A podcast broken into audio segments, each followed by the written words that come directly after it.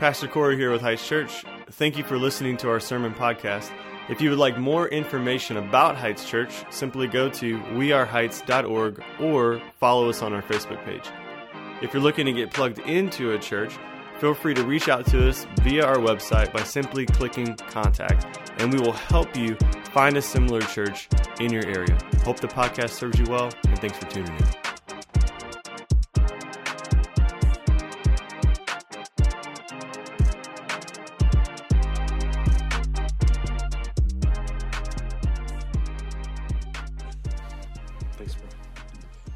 Morning, church family. Excited to be here with you. My name is Corey. If you're a guest, uh, welcome. Your teaching pastor, and uh, excited. We have put out more Bibles. Um, something you don't we don't say a whole lot is, hey, grab one of those supplied Bibles. But uh, part of Nehemiah, the book of Nehemiah, is about calling the people of Israel back to the Word of God and being and learning how to worship using the Word of God. And so we're in a very digital age, which is totally fine.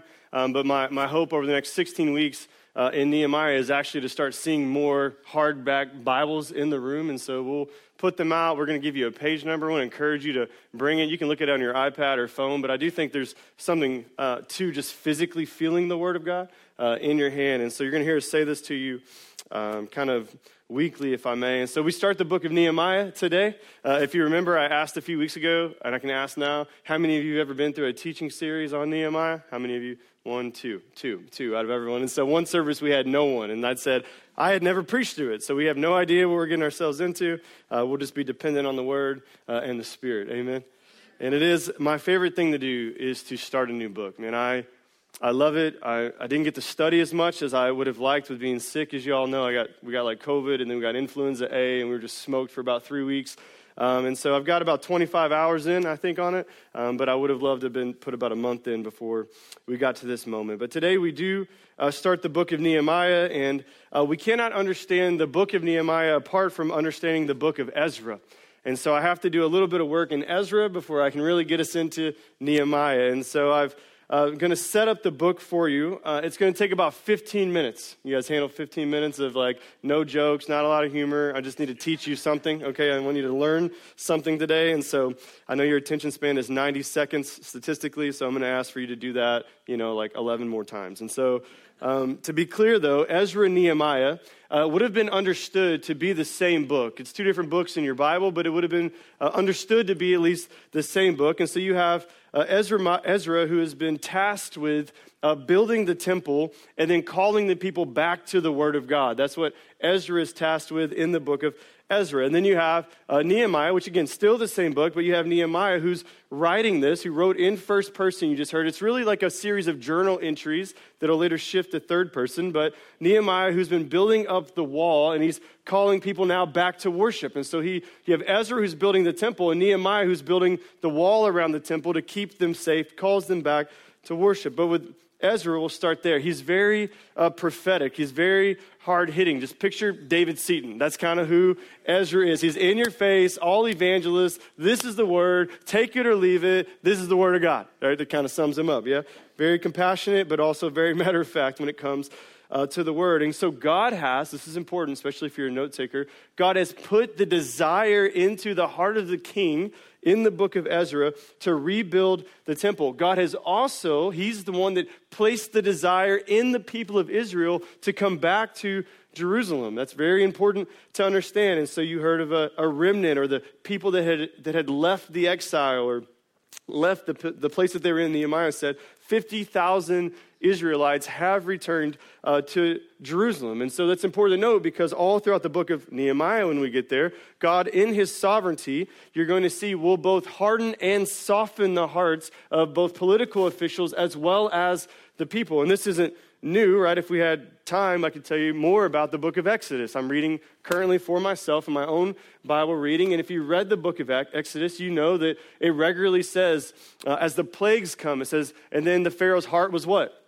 Hardened. And the Pharaoh's heart was hardened. And the Pharaoh's heart was hardened. And then it switches and says, and God hardened the Pharaoh's heart. And then God hardened the Pharaoh's heart. Why? So he could show his position and power over that Pharaoh. That's reiterated again, even in the book of Romans, whenever he, he uh, Paul, the Apostle Paul, talks about that. And so God is simply doing what God does, which is accomplishing and fulfilling his mission, not man's mission, but his mission. And so, Ezra, chapters 1 through 6, uh, make up, as best as we can tell, about 80 years of the temple being rebuilt. Not by Ezra, though. Ezra does not come into the book of Ezra until chapter 7. And so you have 80 years of building the temple. Then chapter 7 through 10, they make up about a year. And Ezra comes on the scene and he starts kind of preaching the gospel. Hey, there's a Messiah that's coming. And building this temple, we're paving a way for someone better, for something better. There's a better covenant that's on the horizon. So all of the book is pointing to Jesus. It's in the Old Testament, but it's most certainly pointing to the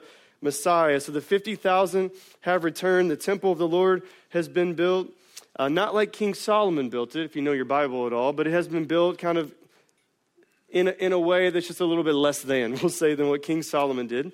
And so now you have these uh, Israelites there. They're worshiping in the book of Ezra. Uh, and then they finally get to partake in the Passover meal. And I know I'm using some language you're not going to get on the first date, but just watch it again. And so they get to partake in the Passover festival for the first time in at least 100 years. They get to celebrate. Like we take communion every week. They kind of get to take communion, if you think about it like that, for the first time in at least 100 years. And here's what's cool. Kind of like, I'm going to be like a nerd just a little bit. I won't do it a lot today because we don't have time. But in the coming 16 weeks, I'm going to nerd out on you. Right now, if you go to, uh, I believe it's the Egyptian Museum uh, in Berlin, you will find a letter there called, wait for it, the Passover letter. Pretty, um, you know, they did a lot of work figuring out what to name it. Uh, archaeologists found this letter and thousands of other letters in 1907 in an archaeological dig. This letter is part of the, let me get this right, Elephantine Papyri. Okay, so the Elephantine Papyri, the Elephantine scrolls were found in Egypt. Thousands of scrolls were found. And what do you think those thousands of scrolls documented? The book of Ezra, Nehemiah. And it's not biblical text, okay? It was written in Persian, it's written in like Egyptian, uh, it's written in, uh, in, well, yeah, it's written from Israelite, from a Jewish perspective. It's written from all these different perspectives, and it tells of the same story. Like the same story that we get to read about uh, in the Word of God. This is one of the reasons why the Smithsonian Museum, I don't know, a bunch of really smart scientists say this is the most historically accurate book ever written as they try to denounce the historicity of the Bible, the historicity of the Bible always wins. Like the authority of the word always comes out and wins from a scientific uh, perspective. And so this Passover letter was sent from a Persian king during the time of Ezra to actually teach the Israelites how to partake in the Passover. Like this Persian king just kind of thinks he's just like being political, bringing some peace to the land. But lo and behold, the Lord has put this desire in the heart of the king to help and allow the people of God to build out this temple. So much so, think about this. This is not a Jewish king. This is a guy that would have worshiped 40,000 other gods. He sends an official from the castle, we'll call it, to the temple of the people of God and teaches, this pagan man teaches the people of Israel how to worship God and how to partake in the Passover feast. Like that's the work that God was doing during this time. I think that's unbelievable. And what's cool about it then is this of course, we believe the Bible, but when you have thousands of other documents written by thousands of other scholars and you get to read the same stuff, it's like, man, that's worth paying attention to. It's worth being excited about. It's cool. It's just fun. You don't have to be a nerd. It's just cool stuff. So, Ezra then is then sent to teach the word of God to those people, but he doesn't come on the scene. I'm trying to be clear. He doesn't come on the scene though until chapter 7. So all of Ezra happens in the way that it happens to fulfill the prophecies then of Daniel and Jeremiah and beyond. The prophecy being that God will restore the people of God and God will give back a land to the people and God will restore the temple, which we know ultimately comes through Christ. And so, last thing I'll say about Ezra is this Ezra chapter 1 just reads like this for the sake of us doing work. Uh, in the first year of Cyrus, king of Persia, uh, that the word of the Lord by the mouth of Jeremiah might be fulfilled. This is why all of this is happening, because God said it would. The Lord stirred up the spirit of King of Cyrus, king of Persia, so that he made a proclamation throughout all his kingdom. And so God is just moving and working in the hearts and in the lives of unbelieving political officials to push forth, listen to me, his agenda, not theirs. His agenda, not theirs. In politics, they'll say something like the world stage, on the world stage, on the world. No, it's God's stage. He's sovereign, He's in control, and He's making things happen.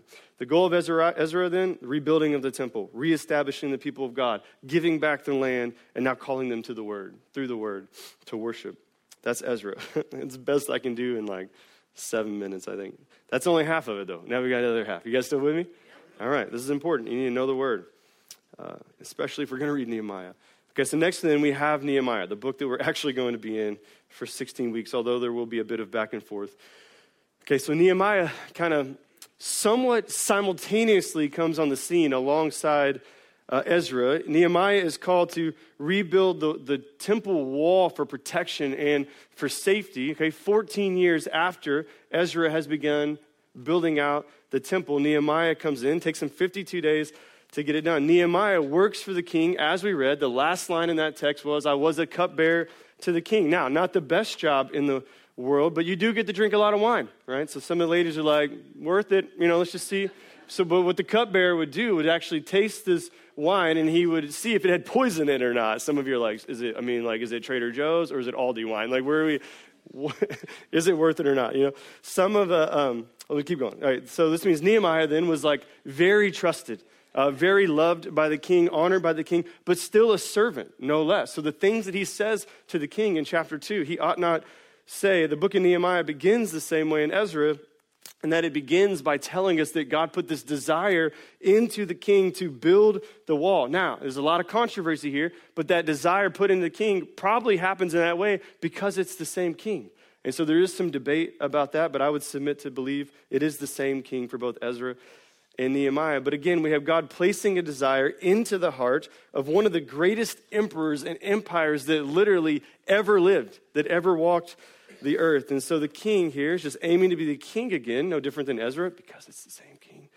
And he's aiming then to bring peace to the land. The king did not realize that God was moving in him to rebuild out the temple or to rebuild out the wall, but God continues to use him. Now, again, God is not aiding in the king's political reign necessarily, but he is using the king to fulfill the prophecies of the Old Testament, that this is what is going to happen. Well, what's the prophecy? What's the ultimate story of God? It is, I will bring back a people, I will reestablish a land, I will rebuild my temple, again, which we know is ultimately fulfilled uh, in Christ. And so Ezra and Nehemiah are about rebuilding. They're about fulfilling the promises of God to bring about a Messiah. They're about restoring land, redeeming people, pushing forth the seed of the Messiah, beginning in Genesis 1 all the way until Christ comes. It's the same story over and over again, just with different characters. And so the big main thing I want to say here is this God is not just rebuilding uh, the temple and the wall, but in rebuilding the temple and the wall, God is really rebuilding Ezra and Nehemiah. Uh, in the same way for us, as we learn about this building of the temple and the building of the wall over the next 16 weeks, I have no doubt that the Lord will also rebuild us in many ways, yeah? And so, last thing I need to note here is in short, there are um, a few, oh, few political officials that we're going to run into in the book of Nehemiah as well. Um, I was explaining this to one of our pastors, and he said, uh, that, That's our culture, but how does that relate to Nehemiah? And I said, No, bro. I'm talking about Nehemiah right now. And he goes, Oh, dang. And so there's just so many like similarities between what's happening then and what is happening now. So there's a couple governors in here. Uh, don't let any of our governors come to mind because I'm going to say things that are political. I'm going to talk about politicians here in the text. And what we're going to try to do is like use our life and our history and some of our understanding of politics and read that into the text. That's not the goal for any of 16 weeks. It's to pull out of the text. Okay, we want to exegete what's in the text in it uh, for me, but it is hard to do so. Wage war against your own temptation to do that. There's these governors that try to stop uh, Nehemiah from building up this uh, wall. And at one point, like in these books, the governors are, are going to invite Nehemiah to a party like three different times, and he won't go. And so he doesn't show up. You know, he doesn't want to show up on their socials. Like he's uh, affiliated with these people over here. And so he abstains from that. And so then these politicians just straight create a whole smear campaign against him. And they just start giving literal fake news out to everyone. And they're like, oh, he wants to be king. And then now all these people want to try to take over and kill Nehemiah. And so all throughout the book, you have these governors that are kind of coming against him, doing very similar things that we have done in our culture all the time. Just blatant lies, blatant smear campaigns. There's all this nonsense and hostility, a lot of political unrest. There's a great deal of uh, cultural tension that's taking place between races and ethnicities. And as we get into it, you're going to go, how can this be the same things that are happening 4,000 years later? Well, it's because people don't change very much, do they? History tends to repeat itself. And so what happens in these governor uh, these governor officials are coming against Nehemiah and they complain long enough that there's a few different kings that come into power and they write a letter to a king named Darius, which we're not going to get into a lot of the kings, but for this moment we're going to. Well, Darius does something crazy that political officials should do more. He actually reads the law, which is insane. And pretty conservative, old King Darius, isn't it? He's like, let's see what the original documents would say. If only our politicians would read the Constitution, yes? And so he King Darius finds somewhere, I believe, in his summer house in the mountains, the original documents uh, written by King Cyrus that we heard about earlier. And it says not only are they allowed to rebuild the temple, rebuild the wall, but the government is going to fund the whole thing. And you're like, oh, dang, how did they shouldn't have complained so much, should they? So Darius writes back to these governors, which we'll get there here in a couple chapters, and he says the royal treasury will pay for the rebuilding of the temple. And not only that, but the royal treasury will pay for all of the sacrifices necessary for the people of Israel to properly worship their God. And then he goes a step further and he says, and if anybody has a problem with it, I'm going to put their family inside of their house and I'm going to bulldoze that sucker down. And that's a legal document. I'm like, that's the guy I'd follow. That's what I'm.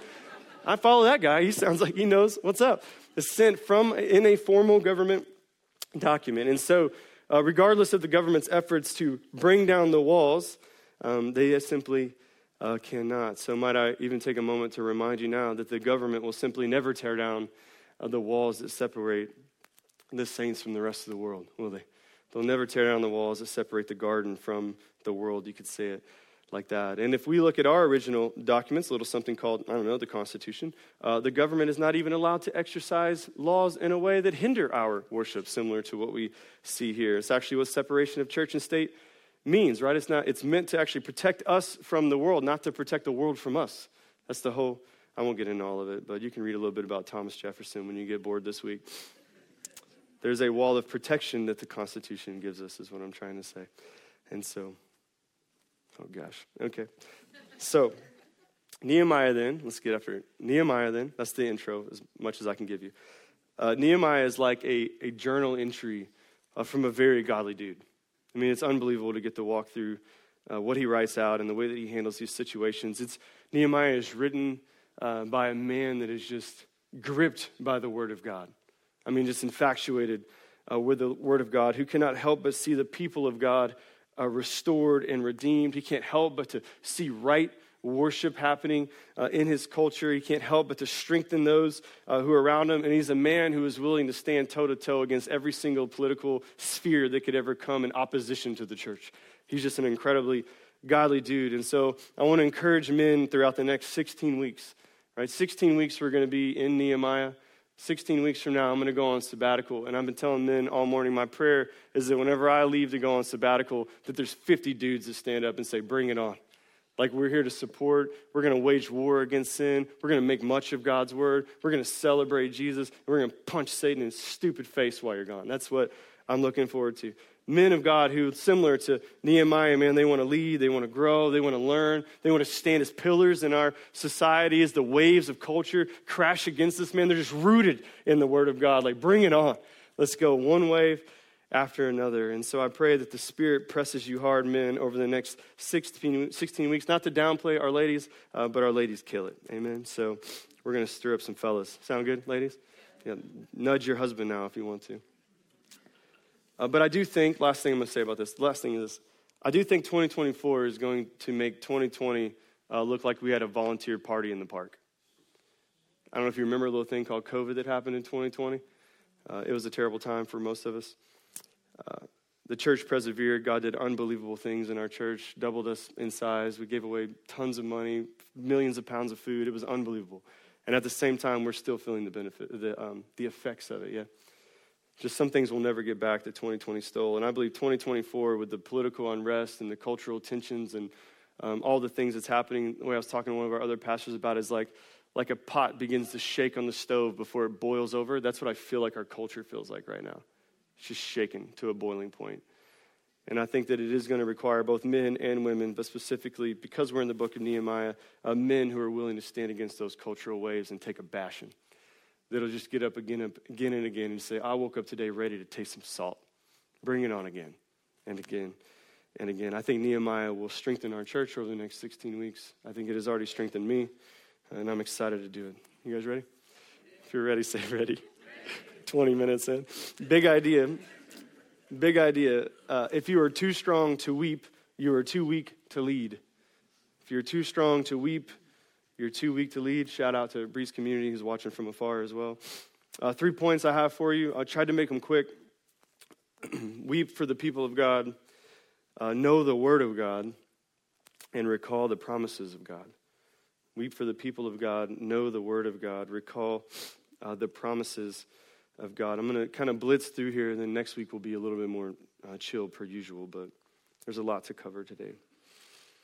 All right, weep for the people of God. Point number one. All right, it's the winter. Uh, the first couple verses basically explain this. Uh, it is the winter season uh, for Nehemiah. He's in a winter fortress, kind of in his in this palace with the king. It's been 13 years since Ezra uh, has began building the temple wall. Ezra's been preaching the gospel to the people of the temple, uh, preaching, teaching, calling people uh, to respond, calling the Jews to respond, calling this remnant of 50,000 uh, Israelites to respond to the word of God, calling them back, just like King Josiah did just prior to them going into exile. Well, Nehemiah is approached, as Timmy read earlier, Nehemiah is approached by a brother, that's just like a Jewish brother, Hananiah. Hananiah comes uh, with a message in verse 3, and it reads like this. And they said to him, The remnant, that's those 50,000, uh, they're in the province, uh, who had survived the exile, is in great trouble and shame. The wall of Jerusalem is broken down, and its gates are destroyed by fire. And so imagine with me then, like your grandparents or your great grandparents have been taken into captivity, and you know the stories, and you've heard the stories, and you're just old enough to even maybe even have just come out of that exile or that captivity yourself. And you hear that they finally have returned, and they're trying to rebuild their city, and they're trying to rebuild their homes, and they're reestablishing vocations. And then all of a sudden, like they come under attack by this enemy that is there. And the enemy is literally tearing down everything that they have sought to build. And so the wall that has now protected this temple, it's protected. Imagine like we finally get to worship in this church and we've kind of put up this parameter because there's hostility all around it. Not just because we're trying to like remove ourselves from the culture, but there's like literal, physical enemy hostiles around our perimeter. And so we put up this wall. We've worked 80 years, we've been working forever to get this thing done. And then all of a sudden the walls literally just start coming down. And you're thinking about, like, that's my family. Those are my grandparents. I know what they've gone through. That's kind of what Nehemiah was happening there. He's like, these are my people. This is my family. They're under attack. And so he's ripped by that. I would say, how do you respond? How would you respond? A little bit of anger, a little bit of frustration. Maybe you're sad, mad. It's a little bit of everything in there at the same time, right? Well, how does he respond? He weeps. This man weeps. Verse 4, he says this As I heard these words, I sat down and wept and mourned for days. And I continued fasting and praying before the God of heaven. He hears everything that the people have worked for is about to be destroyed, and he mourns. Like he, he weeps, he cries. Listen, Nehemiah is not weak, right? If he's not weak, he's torn by what is happening to the people. That's why the big idea comes in. If you're too strong to weep, church family, you are too weak to lead. Does that make sense? Like the, it's a right response. Nehemiah looks at the position that Israel is in and he's moved to tears. Let me ask you this. When you look at the state of the church in America, are you moved to tears over her yet? Are, you moved to mourn and to grieve? Or to, I mean, do you even do the research to see what's happening in the church in America right now and around the globe specifically? But because we're here in a, America, let me ask you when you look at the the way that the government and politicians and the rules and laws that are being put in place to hinder worship for the church in America, has it grieved you yet? There are some things that I've read about this week where laws have been written and they have literally grieved me. It's not like a slap on the wrist anymore. Like I read this week, a 14 year old little girl in Montana was ripped out of her family's house because her family would not submit to the reality that she wanted to be a boy. And so they didn't just come in, a political official thing, governing authorities didn't just come in and say, hey, you need to like give a little respect and give a little room here, just be more tolerant. DCFS, Child Protective Services, took the girl from the family in Montana, put her in a group home, and thought it would be better for her mental health to continue pushing down the road for her to begin identifying as an opposite sex, doing hormone therapy, something you cannot reverse. And so in our country, you can be 18 years old and get a tattoo that lasts forever. You have to be 18 to get tatted up. But you can be 14 years old to do something you can never reverse hormone therapy. And that's the governing authority for a Christian family to say, this is not what we believe. We don't submit to that. We don't know now what happened inside the house dynamic. What we do know is this people stood on the word of God and said, this is something that we don't support. And the government stepped in and said, we'll support them. Oh, by the way, she now belongs to us as a ward of the state. Okay? Things like that should lead us, regardless of where you fall, should lead us to grieve a little bit like lead us to grieve. It's becoming more and more difficult to simply maintain morality in our country, let alone worship Jesus. It is a difficult time for us. And so the pressure that the government is putting on the church to literally tear down our walls, I think should drive us to both worship and weeping. Perhaps weeping as a form of worship. This is what Nehemiah models here, right? There's a mourning. Listen, there's a mourning, there's a grieving, there is a tear filled tears running down your eyes sort of reality that you have to enter into to drive action as a church, to drive action as a Christian. You have to literally look at the state of the body of Christ, the bride of Christ, and behold, like, here's what's happening. Get educated, allow it to lead you to grieve. Why? So it puts unction in you, so it drives some action in you to actually be a change agent instead of just sitting there like a literal sheep doing nothing, following kind of everything that's happening in culture. Nehemiah looks at his culture. He sees what the government is doing to the church, and this man of God has led to tears. Tears that drive action, church family. That's what is happening in the text. Some of the scripture says, even, right, he's not the first. Jesus is the better Nehemiah to jump around. Jesus is the better Nehemiah. There's a reality where Jesus looks upon uh, the, the people, some of them belong to him, some of them do not. And Jesus looks upon the people and it says he had compassion for them. Why? Because they were just kind of floating around like sheep. Like the king was in the room and they did not know who to worship. And whenever Jesus looks upon the people and has compassion, he doesn't just, he's not like, oh my gosh, what a cute little stuffy you have there. He's like, you're my people and you're just kind of getting tossed about right now. And it drives him to literally the point of tears. The word compassion Sorry, let me break the silence for you a little bit. The word compassion in the Greek is splagnizome. Fun word. I don't know how to write it. Don't know how to tell you how to take notes on it though. Okay, splagnizome. It literally means a disruption of the bow. Okay, like I was sliding in the first and I had, felt a little burst. You know what I mean? Like a literal disruption of the bow is what that text in the is what the word in the Greek literally means. I'm gonna take you somewhere. I promise. Okay little splagnizum. He said he had, what, what it literally meant was like his compassion in that text, his compassion, that little, I don't know, I just get off of it. That compassion forced in him, Jesus now, a physical reaction to the people. Like what, what he was seeing, the compassion was so high, the mourning so high, the grief of the situation so high. It literally like forced a visceral reaction to what was happening. He's not saying like, oh, he, he had compassion because they looked like cute little sheep. No, he's saying like there, there had to be something to be done. Now we know the gospel, and we'll get there in a minute. He is the answer to the situation. This is the same thing, though, that Nehemiah, uh, that's happening in Nehemiah. There's a literal mourning, a grieving, a splagnizome. Like there's something, there's a disruption. There's, it's so emotionally heightened. He's like, I have to respond to this thing. You guys tracking? with that almost got us off, but I kept us there. Do you, question, do you, have you wept for the bride of Christ? Wept over what is happening, not just here. I mean, wept over the, gosh, I don't have time, wept over the realities of what are happening uh, globally. Just globally.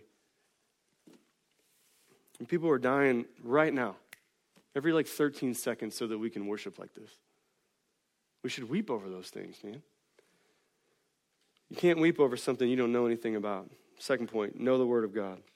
If you don't know the Word, you're not ever going to find yourself weeping. If you don't know what the Lord finds laughable and weepable, you will never find yourself doing the same things.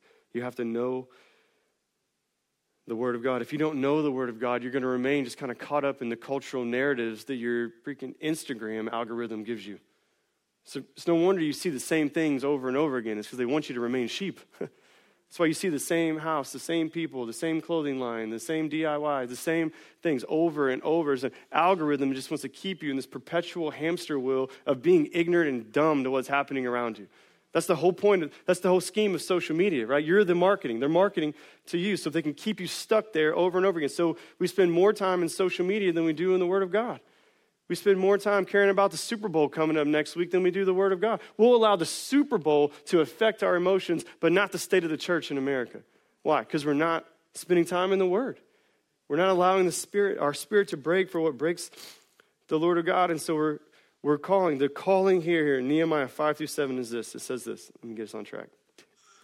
And I said, O Lord God of heaven, the great and awesome, listen how he talks about God. O Lord God of heaven, great and awesome God who keeps covenant and steadfast love with those who love him and keep his commandments.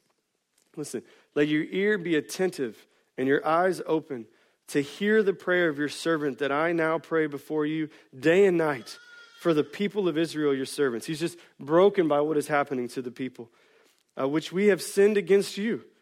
Even I and my father's house have sinned. We have acted very corruptly against you and have not kept the commandments, the statutes, and the rules that you commanded your servant Moses. And so Nehemiah starts this prayer. This is like, uh, I think, one of 12 prayers that we have in Nehemiah. Nehemiah starts with adoration in his prayer. He starts by giving acknowledgement to God. You are good. You are covenantly faithful. You are steadfast. Please listen to my prayers. Please hear me day and night, groaning, mourning, weeping, fasting, praying for my family, praying for me, praying for the church. This is what a godly person looks like, specifically godly men because of the text. Men, you want to know what's attractive to your ladies? Let them find you on your knees in the living room praying over the family in the morning when they wake up. Let them see you knelt down beside the bed at night on the way to bed. Let them see you curled up in a ball next to your babies at night if you have them, praying over them and praying over their future. That's attractive. Amen, ladies? Right? Just let them catch you reading the Bible. How about that? That would be incredible. Nehemiah is here and he says, We have sinned. Me and my house, we have sinned. We've not kept the commands that Moses passed down. We have not kept the law. He doesn't look out as a man of God and say, Man, look what everyone else is doing. He goes, No, I'm taking responsibility here. I have sinned. My family has sinned. We're part of the people of God. We're part of Israel. This is my responsibility. Oh, and then he stands up and moves forward. You ask then, like, how have we sinned? How do I sin when it comes to culture and politics, government, being a Christian man or woman? I read a Charles Spurgeon quote this week and said this Few men repent of remaining silent. Few men repent of remaining silent. That's convicting, challenging. I just don't want to get involved. It's not my place. It's not my. It is. It is your place. It is my place. Perhaps your sin is the same as, Nehemiah's. Have you kept the word of God faithfully now? Clearly, the answer is no, yeah? Have you kept his statutes perfectly? Have you kept his rules? Absolutely not, right? If you do not know the word of God, you cannot keep his statutes. You cannot keep his rules. You cannot keep his commandments. You cannot even remind yourselves of the grace of the gospel that says you don't have to keep all of that. Praise God for Jesus. Right? You're not going to be moved to tears by the grace and mercy of Jesus if you don't know the word. And so Nehemiah stands a, a pillar here in the culture, and he does so through confession. Like, may that be our first response to give adoration to God. Here's who you are. Oh, God, but here's who I am. There's adoration that is followed by confession, men. How does Nehemiah lead? He weeps. He, he grow, is growing awareness of who God is he clearly knows the word. He's quoting Moses for crying out loud. His growing awareness of who God is reveals to him how, the depths of his own depravity, and it leads him to tears. That's a good, godly, masculine thing to experience there. Like, oh, that we would be a church full of men who, who are so aware of Jesus and his glory and his perfection and his righteousness that we can't help but look in the mirror and go, Woe is me, I'm a man of unclean lips, like Isaiah. Just see a growing awareness in our own depravity. Perhaps your sin is the same as Nehemiah, where you stood silent too long, not just silent in light of culture, but in silent, but silent in light of your own confession. Perhaps today would be a good day for repentance as we move into communion a little bit, yeah? a Few men repent of remaining silent, Charles Spurgeon says. Nehemiah leads. First, he leads by giving God all the praise, and then he leads through confession. Literally quoting scripture here as he does it. If you don't know what to pray in the house, just start reading the Psalms out loud. It'll be good enough for you, okay? If you don't know what to read, just start reading the Psalms. He says, We have sinned against you. Please hear my plea. Please save my people. First, adoration. This is who you are. Secondly, he moves in to here's who I am. Last point then is recall the promises of God. Ooh, we might make it out. 5:30. 5 minutes 30 seconds. Recall the promises of God. Uh, 8 through 11. A bit to read, but we'll get it. Continuing to plead with the Lord here in prayer, keep in mind. He says, Remember the word that you commanded your servants Moses, saying, If you are unfaithful, I will scatter you among the peoples. Uh, but if you return to me and keep my commandments and do them, uh, though your outcast, sorry, though your outcasts are in the uttermost parts of heaven, from there I will gather them and bring them to the place that I have chosen, uh, to make my name dwell there. They are your servants and your people, whom you have redeemed by your great power and by your strong hand. O Lord, let your ear be attentive to the prayer of your servant and to the prayer of your servants who delight to fear your name. And give success to your servant today, and grant him mercy in the sight of this man. He's mentioning the king, which we'll see him talk to in chapter 2. And now I was a cupbearer to the king. And so Nehemiah knows the word of God. He's literally quoting scripture in his prayer. He, uh, he does not just, though, like know the word. Like he's not coming in like a Pharisee we see in the scriptures. He's not coming in as someone who's kind of acts like they have it all together, acts like they have all their stuff in order. They can quote to you the scriptures, but then you look at their private life and you're like, bro, there ain't nothing about you this Christian right now. Right? That's not what he's doing. He's coming in as a man who's been gripped by the word of God and likewise clings to the Word of God, quoting Scripture, quoting Moses, recalling God's promises, recalling God's faithfulness, recalling all of the covenant faithfulness of God. If you don't know what that means, that means that he's looking at Moses and looking at all of these promises all throughout Scripture that have led him to this moment as he's looking at the state of the church, looking at the state of Israel, seeing the political unrest, seeing this war, and he's recalling, You've been here before, Lord. The people of God have been, before, been here before, and you have reigned supreme. Do it again. Do what you promised you would do. Restore the temple, restore the wall, restore the people of God, redeem them for yourself. Let your glory be known in the heavens and in the earth. Lord, would you just show off again? Show out again for us. That's what his prayer really is. You promised it to Moses. I've seen it before in the past. Could you do it right now? Listen, the only way that you're ever going to be sustained in this culture is if God's faithful covenant steadfastness, man, is constantly on your mind. Otherwise, you will look at the state of the culture, the state of the church, all that's going to happen here in 2024, and you will find yourself erratic and full of anxiety if you're not recalling the promises of God. Turns out this ain't the first time a president's been elected, is it? And it unfortunately won't be the last time, will it? Not the first time a king's been put in power, not the first time there's been political unrest, but as you look at the Word of God and you see His faithfulness over and over again. Listen, as he pushes forth his mission, not man's mission, he comes out on top. And you go, what should we recall? How do I do? What, how do you move from, I don't know, adoration and confession? How do you weave? What, how do you get a little splanchnizomai? You might not want any splanchnizomai now that I've explained it to you. Here's the deal. For us as Christians on this side of the cross, church family, we look at Jesus. You, you look at the one who has wept for you. Right? There's a, there's a short little verse in the Bible there in chapter John that's Jesus what? Wept. Shortest verse in the whole Bible. If you're like, I've never memorized a verse before, Pastor, that's an easy one for you. You got it. You can do that one. There's a reality where Jesus weeps, man. One of his good friends, his cousin, dies and he knows he's going to heal him. He takes three days to get there because he's Jesus, had some other stuff going on. Uh, he walks up on the grave of Lazarus, and there's this point in the story, and it says Jesus wept. The, the Jesus, he didn't weep just because he, cause he's some coward. Jesus is the strongest man to ever walk the planet. He weeps because he has such a disdain for sin. Like the ultimate effects of sin is death. Ultimately, that's what sin is going to bring you. It's going to bring you death whenever it's habitual and ongoing. And in the end of our days, it's just the ultimate effect. And if we were to exegete that text, look at that text, and dissect that text, we would see Jesus weep tears for a lot of different things. But one of the things he weeps tears for is just the level of hatred that he has towards sin.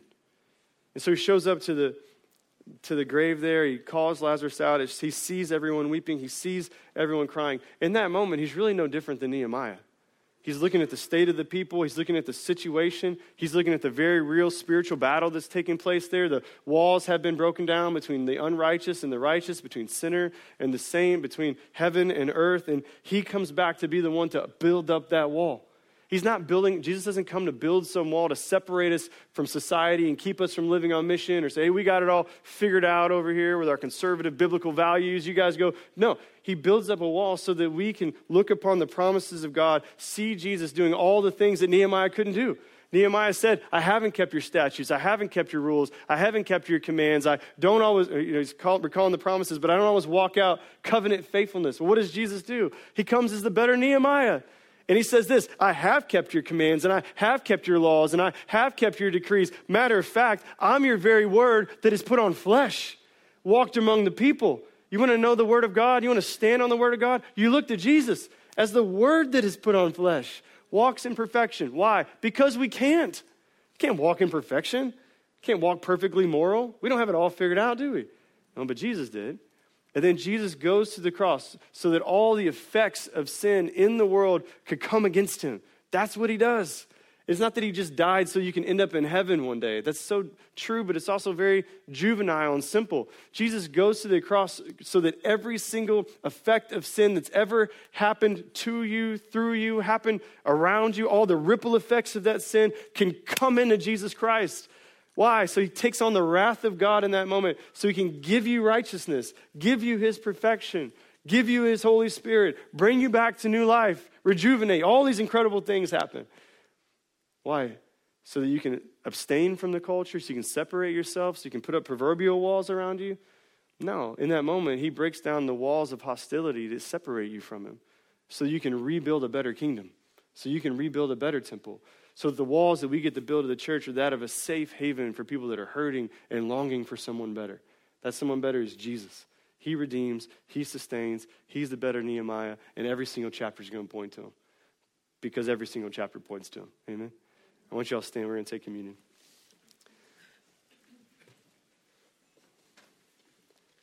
Uh, every week we take communion together as a family. And so this week will be no different. Uh, if you're the guest in the house, and there are many of you, uh, you don't have to be a member or anything to take uh, communion here at Heights, but we do ask that you have responded to the gospel, uh, no different than anyone else who's uh, been at Heights for a season now. So communion is a, a reminder um, of what Jesus has done for us. And uh, so, in a moment when you come forward, you'll see a piece of bread, or you have it packaged as well, but you'll see a piece of bread. You just simply take the piece of bread out, represents Christ's body, uh, broken for you in your place uh, as your substitute. And you'll see the cup, which represents Christ's blood spilled uh, in your place. as your substitute. It's the ultimate reminder that we don't keep the statutes and we don't keep the promises and we don't keep the law of God perfectly. And when we fail to do so, there's grace and mercy uh, that's found in Christ. And so, um, as you come forward, kind of keep that in mind. Let me read to you from 1 Corinthians. It says, For I received from the Lord what I also delivered to you. Uh, that the Lord Jesus, on the night when he was betrayed, took bread, and when he had given thanks, he broke it and said, This is my body, which is for you. Uh, do this in remembrance of me. In the same way, also, he took the cup after supper, saying, uh, This cup is the new covenant in my blood. I do this as often as you drink it in remembrance of me. For as often as you eat this bread and you drink the cup, you proclaim the Lord's death uh, until he comes. And so ultimately, communion is a reminder that, that there, there used to be a wall that separated us from him. Uh, there was, that, law, that, that wall was called the, the law, the very law that Nehemiah is talking about. We've not kept your statutes, we've not kept your decrees, we've not kept your commandments. The Jews thought that you had to keep everything. You had to be morally perfect, perfectly sound to be able to enter into the kingdom of heaven. Uh, but the problem with their understanding of how to be in relationship with God is it actually built a wall around them and around every, everything that they did. Actually isolated them from all the people they were called to live on mission for. Uh, we fall into the same category as we come in here and we listen to sermons like, hey, you're not, we don't weep, we don't mourn, we don't. The thing that can happen is you can turn to guilt, you can turn to shame, or you can turn to Jesus and you can go, hey, I don't mourn for those things. I don't think about the state of the church. I'm not a paid pastor. I do just kind of doze off into social media. But right now, the book of Nehemiah and Jesus by His Spirit is calling you out of that. And this is an opportunity to confess hey, I haven't mourned, I haven't wept, I don't care. God, could you just renew my heart for your bride as the bride of Christ? Could you restore to me the joy of my salvation? Help me actually care that our family is under attack right now. Could you restore that to me? And then as you come forward, then you get to take and eat and drink and be reminded of the gospel. that He is the answer and He's the only solution for any of us in this room.